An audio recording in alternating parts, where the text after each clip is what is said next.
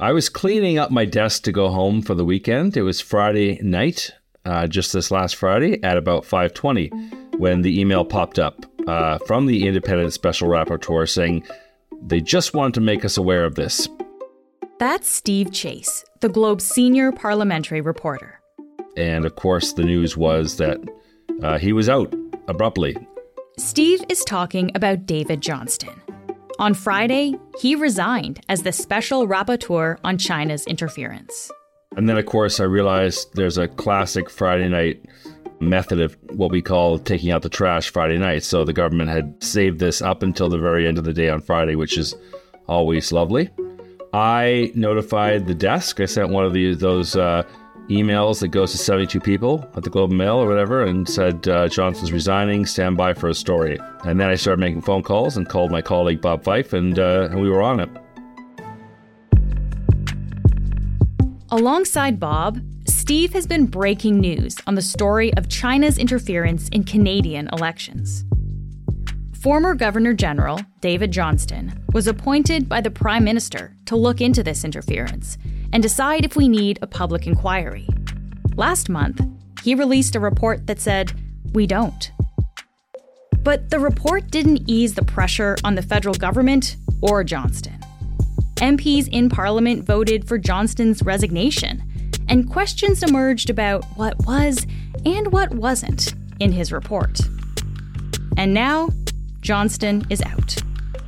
So today, Steve's here to make sense of the latest turn in this story and where it could all be headed next.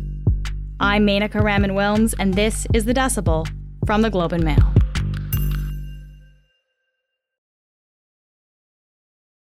Steve, thank you so much for joining me on a Sunday here. Oh, I'm glad to be here.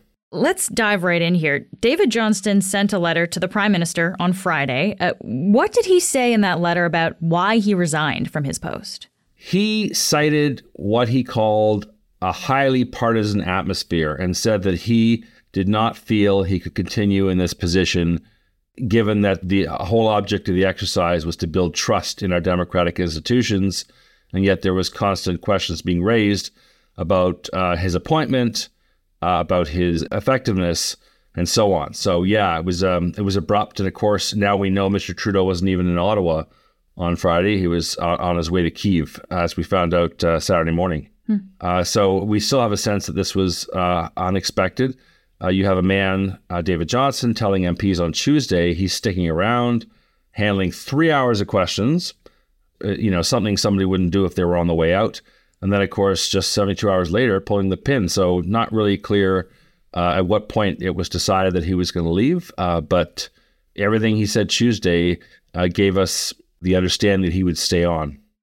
Yeah, I want to talk about what he said on Tuesday because his resignation on Friday is quite a change from what he was saying on Tuesday, June 6th, actually. Because um, Tuesday was the day that Johnston was in front of a parliamentary committee explaining why he wouldn't step aside. Uh, this was even after, of course, MPs voted for him to resign. With respect to the motion of Parliament, is that I believe the vote was based on allegations that were false, and that it would be wrong for me simply to step aside and say, well, let those allegations stand.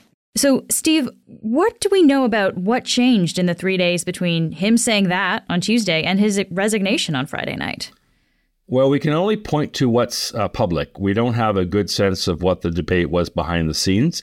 But one thing that came out in those days was the fact that a firm, Navigator, uh, which is known for crisis communications, uh, we knew it had been hired by Mr. Johnston uh, a while ago, but what we learned this week was that it had also worked for Han Dong, who's mm. uh, an MP, now sitting as an independent, who is also the subject of allegations in reporting, uh, particularly by Global News, and of course was the significant subject of the first report put out by David Johnston.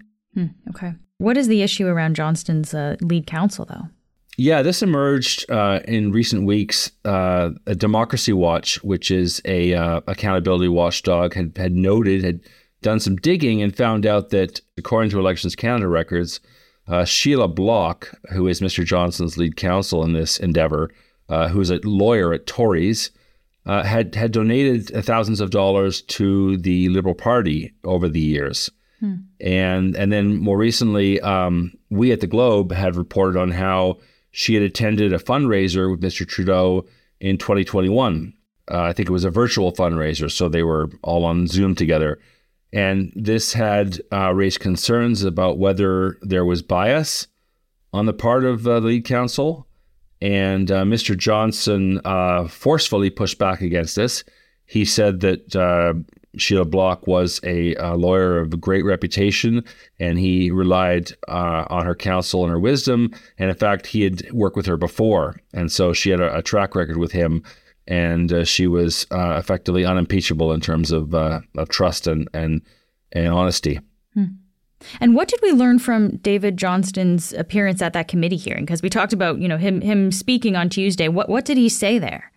Well, David Johnston spoke for three hours. He pushed back on any notion that the House motion calling on him to resign, he told MPs that their vote was based on false allegations.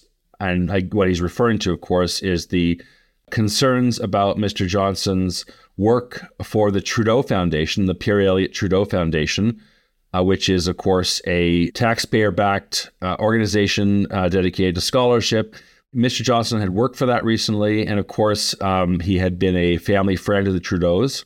Hmm. So, Steve, what changed in the three days between him saying that he wasn't going anywhere on Tuesday and then resigning on Friday night?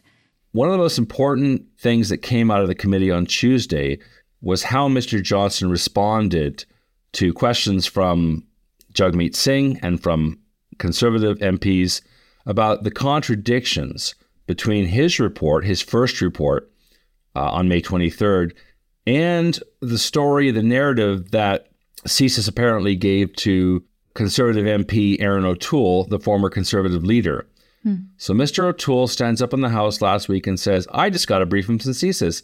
This is what it says China was uh, orchestrating misinformation and voter suppression campaigns against me, my caucus, and my party and this really runs at odds with Mr. Johnston's report because in Mr. Johnston's report, which was an interim report, he talked about how misinformation, as far as he had concluded, could not be traced to a state sponsored source. Hmm. So he's asked at committee on Tuesday, like, why is CSIS telling Mr. O'Toole one thing, and, but you're assuring us that you couldn't actually trace something to a state sponsored source? And Mr. Johnston acknowledged that he didn't have complete information, which I think was pretty significant. He wrote a report that is now being apparently contradicted by new facts. And so he acknowledged that his report was only based on what he knew at the time. In fact, hmm. later that day, in an interview with CBC, he used a metaphor. He said there was an ocean of information, and we looked at a lake. We looked at a lake. But he said he was still confident that he got everything he needed. But that's pretty significant that he's he acknowledged that his report was based on incomplete information. I mean, this is a report that we're we're basing stuff off on, right? Exactly, and so that that is a, a glaring problem. And again, it's not just the conservatives; it was Jagmeet Singh himself who asked this. And uh, you know, the answers were not sufficient. We got a sense from this that Mr. Johnston had acknowledged that there might have been more he should have looked at, and he did say that. He said, "Had we had more time." We will be able to look at more. And again, that goes to the question of whether this was rushed.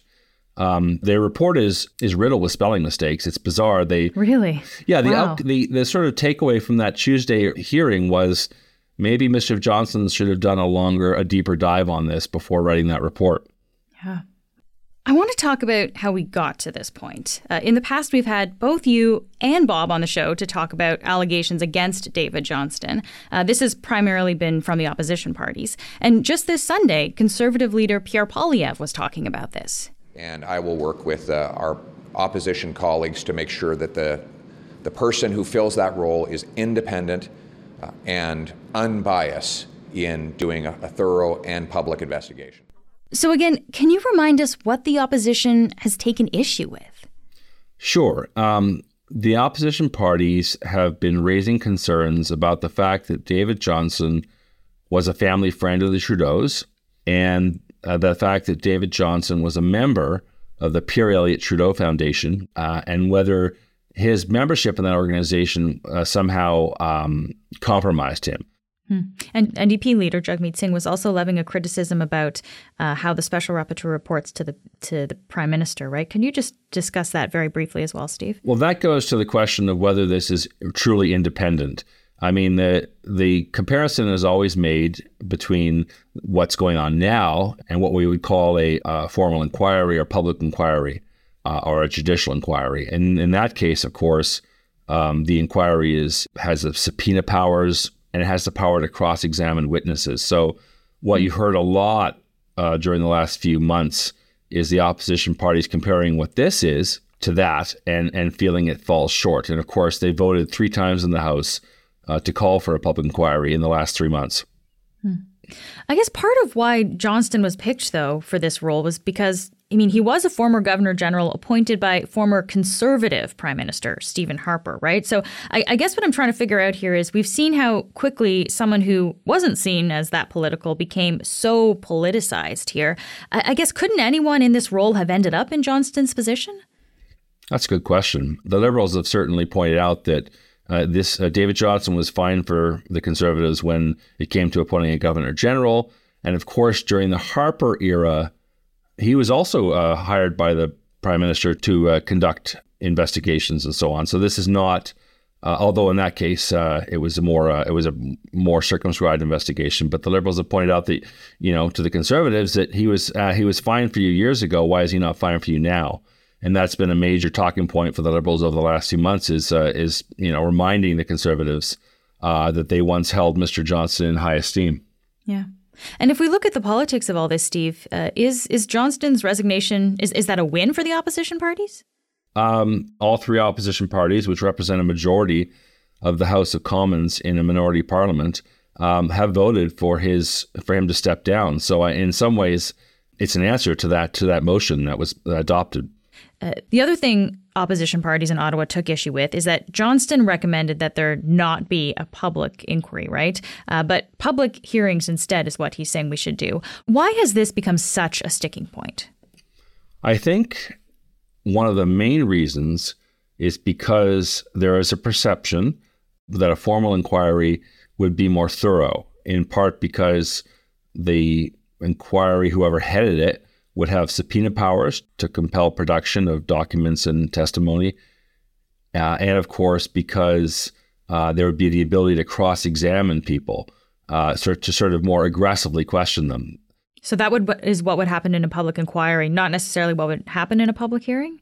Yes, and of course, David Johnston's work was supposed to be divided into two parts.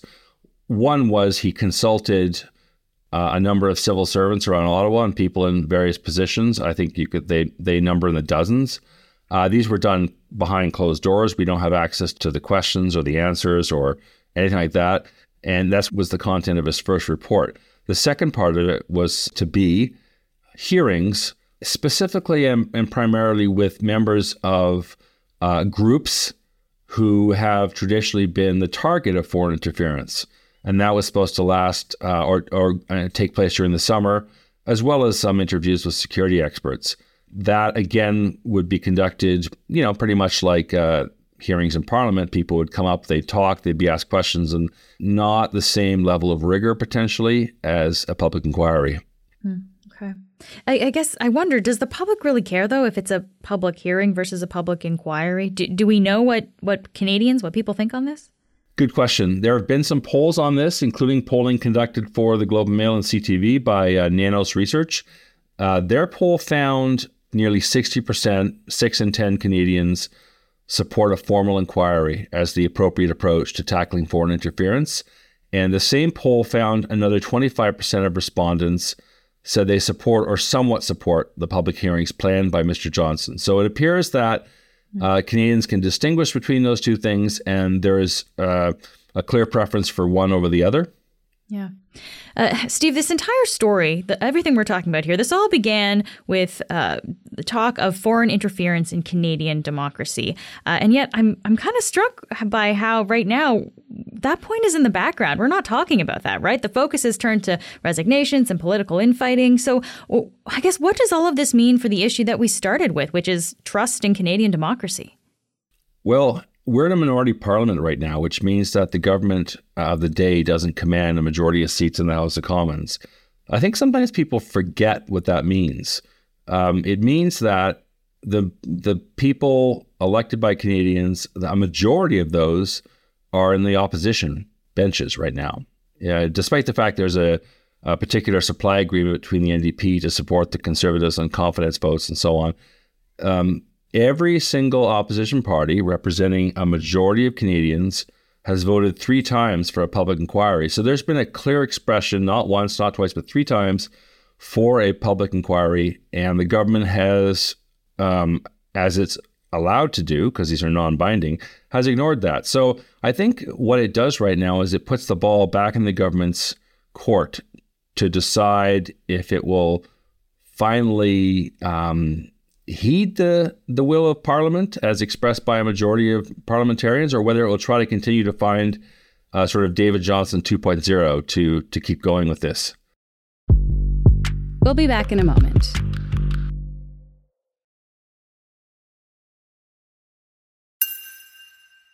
Okay, so so let's shift to look forward now, Steve. Uh, the day after David Johnston resigned, Dominic LeBlanc spoke to reporters. He's the, the Liberal Minister of Intergovernmental Affairs. What did he have to say?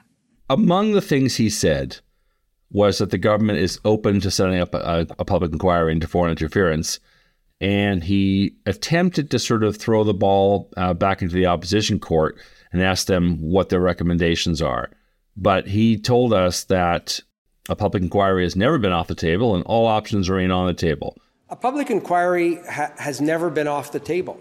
All options remain on the table. The Prime Minister said so when he announced the appointment of Mr. Johnston.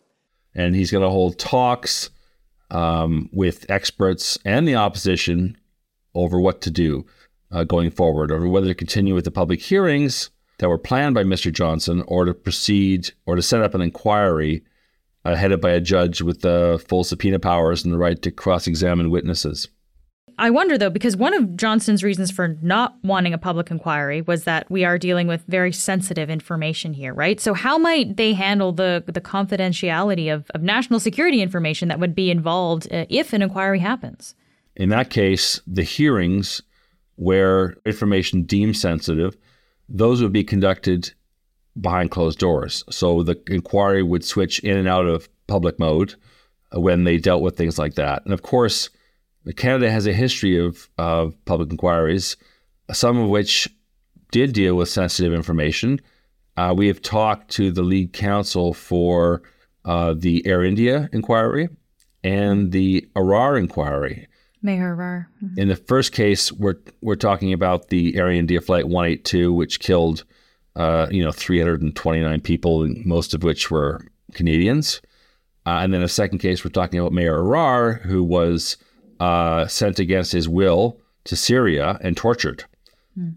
So in the, both those cases, they had to deal with sensitive information, and they would have some hearings behind closed doors. They'd have some hearings in public, and they and they managed to do it uh, regardless of those limitations.